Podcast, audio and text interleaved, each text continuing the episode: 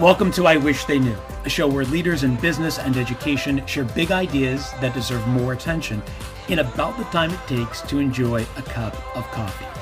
I'm Joe Hirsch.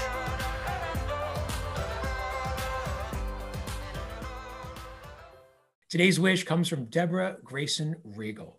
Deb is a keynote speaker and consultant who teaches leadership communication for Wharton and Columbia Business School. She's a contributor to Harvard Business Review, the New York Times, Fortune, Forbes, Inc. We could go on. And she's also the author, along with her daughter Sophie, of a great book called Overcoming Overthinking 36 Ways to Tame Anxiety for Work, School, and Life. Hey, Deb, welcome to the show. Hey, Joe, thanks for having me. So, there has been so much talk and so much focus right now on managing stress and anxiety in the workplace and outside the workplace. What do you wish more people knew about managing stress and anxiety and trying to reclaim a healthier version of themselves? Yeah. So, if I had one wish, what I wish people knew is that they didn't have to suffer. And I think about that from a couple of perspectives. I think about that from a personal perspective of you actually don't have to suffer if you're struggling with anxiety, burnout, overwhelm, any of those uh, relative synonyms. And if you are the leader in an organization, there are things you can do to create the conditions so that you don't have to suffer and so that other people don't have to suffer as well. So, how much of of this process is driven by the leader and how much of it is really directed by the individual? I know there's a lot of focus now on what organizations can do to create system-wide approach to mental health yes. awareness and well-being but how much of this comes down to the leader how much of it is is really directed by the person yeah and so let me just say as much as we are in uh, very difficult times right now between the pandemic, between uh, economic uncertainty, uh, you know, racial tensions, political upheaval, you name it. In my mind, one of the gifts to come from this really difficult time is the fact that we have now openly put stress and anxiety on the table right? Yeah. so if you think about if you think about even a year ago before all of this happened i realize i'm sort of time stamping today but if you think about all of this there was a tremendous amount of stigma. People wouldn't talk about the fact that they were stressed at work. And i think we are a long way from from eliminating stigma but i think we're on the right path to reducing it.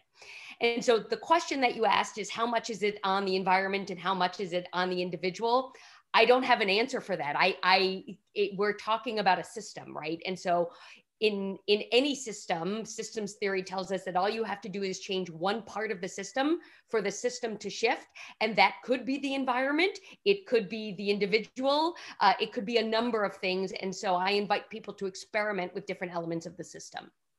In the book, you and your daughter identified a, few different approaches, uh, uh, specific things that people can do to, to help restore uh, a greater feeling of, of balance and happiness in their lives. Talk a little bit about some of the specific uh, behavioral steps or, or mindset shifts that people can make to help get back to a better place. Yes. And if I had to pick any one answer, at least the one that works for me and my daughter Sophie is ice cream. But that being said, that may not that may not be everybody's go-to solution. I don't know why, but uh, that's always the first thing that comes comes to my head. Uh, that being said, on a more serious note, in the book Overcoming Overthinking, we really break it into three sections. So the first section is about changing your mindset. The second is about coming up with some creative strategies. And the third one is about connecting with other people. So there's a thinking component, there's a behaving component, and there's an outreach component, all of which together should give you enough things to experiment with in the in the system that you're in. So let me just start from a little bit of a, of a mindset piece. So one of the things that's that's uh, often an aha for people, and it certainly was for me as well. I didn't know this a priori, is that our thoughts drive our feelings and our feelings drive our behaviors, right? And then our behaviors drive our thoughts. And you can intervene any place in that cycle to shift the system. And the place that I suggest that you start is at the beginning with your thoughts. And so our thoughts are are uh, both automatic right we have plenty of automatic thinking like you know mindsets like this is never going to end. We're not going to recover from this. People that i love are going to die.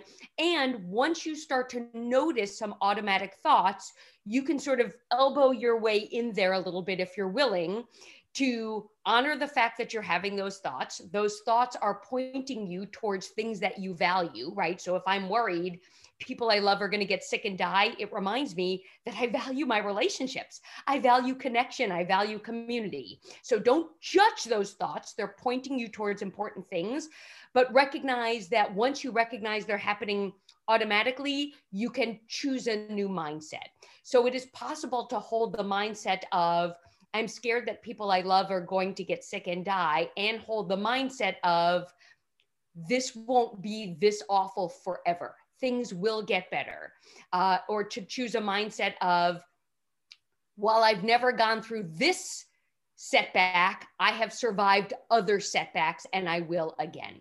So, changing your thinking doesn't mean denying the thoughts you have, it means recognizing them celebrating them for pointing out what you value, and then choosing a new one that can lead to more positive feelings and then more positive behaviors. So honor the thought, don't dismiss it, and then yeah. almost redirect it and reframe it for, for redirect it and reframe it. And, and in fact, I was actually just reading an article today about uh, people who have undergone really difficult setbacks. So people who have been in terrible accidents uh, and have wound up quadriplegic and have gone on with their own lives. And they they showed some neuroscience about what looks different in a resilient brain than a, than a less resilient brain. And one of the things they found was this, this cognitive or positive reappraisal to be able to reappraise your current situation in a positive way. And that doesn't mean that you deny your current circumstances. Your current circumstances are true. And there is also another way of looking at it. Yeah. So there's the mindset piece, uh, which is certainly an important first step, but then it has to lead to concrete action and it has to lead to so, concrete okay. action. Absolutely. So, uh, you know, some examples of that would be, uh, you know, uh, as simple as the sounds is go outside, right? Like a simple behavior is go outside. And studies show that even five minutes in nature and i'm a third generation manhattanite so i don't really know from nature right? Right i, I grew up in, in the most urban city in the world concrete jungle.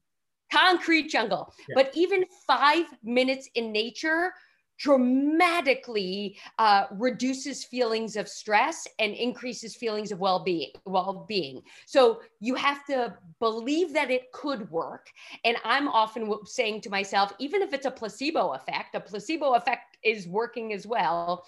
So to choose to get up off the couch and go outside and spend even five minutes in nature is an example of a concrete behavior of something you can do that has proven well-being benefits or choosing to um, disclose to somebody right? Which is sort of a bridge between a behavior and a connection but choosing to disclose to somebody um, i thought i had it all together and i realized that i'm struggling. That is a behavior as well as choosing somebody uh, to talk to about it.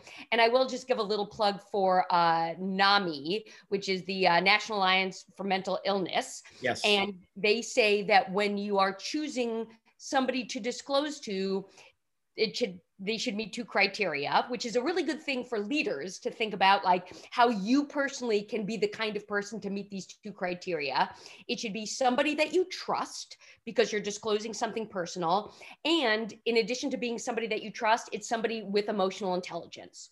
So somebody with emotional intelligence is not going to say to you, it's not that bad other people have it worse. You'll pull through. You always do. Those feel supportive. They're actually not emotionally intelligent answers. Yeah. Yeah. So it's super important to find the right person. And, and what are some some of the things that we can do once we have that that trusted partner to to help build connection and ultimately move past some of the negative feelings or experiences that that we have? Yeah so in terms of connecting with others uh, you know what one of the things that we talk about in our uh, in our book is be expansive on your definition of others. So we've got an emotional support dog in our house nash. Uh, we think one of the most ironic things about her is the way she demonstrates that she's an emotional support dog is that when she sees somebody crying or really upset she requires you to comfort her, which we think is an interesting approach, but it definitely takes your mind off your own stuff that you're like, oh, now I got to tend to this dog. I guess I got to get out of myself. Right. So, interesting approach. She's figured it out.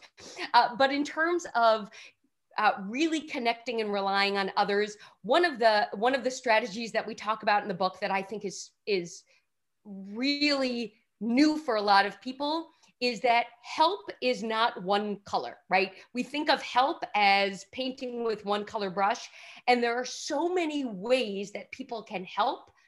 And we often don't know what to ask for. So, if I were to reach out to somebody for help, whether it was my, a leader at work, whether it was my husband, whether it was a good friend, I want to get a little bit uh, fluent in the language of help. So, I might, if I just say, you know, I need a little help and support, chances are they either wouldn't know what to do or they would go to their go to, which is problem solving. Let me see if I can fix this or fix you. But there are other ways we can help. Some examples include do you just want me to listen without judgment? Do you just want me to be a set of ears? Another way of helping might be do you want me to ask you some questions to help you think this through? Do you want me to play devil's advocate with you?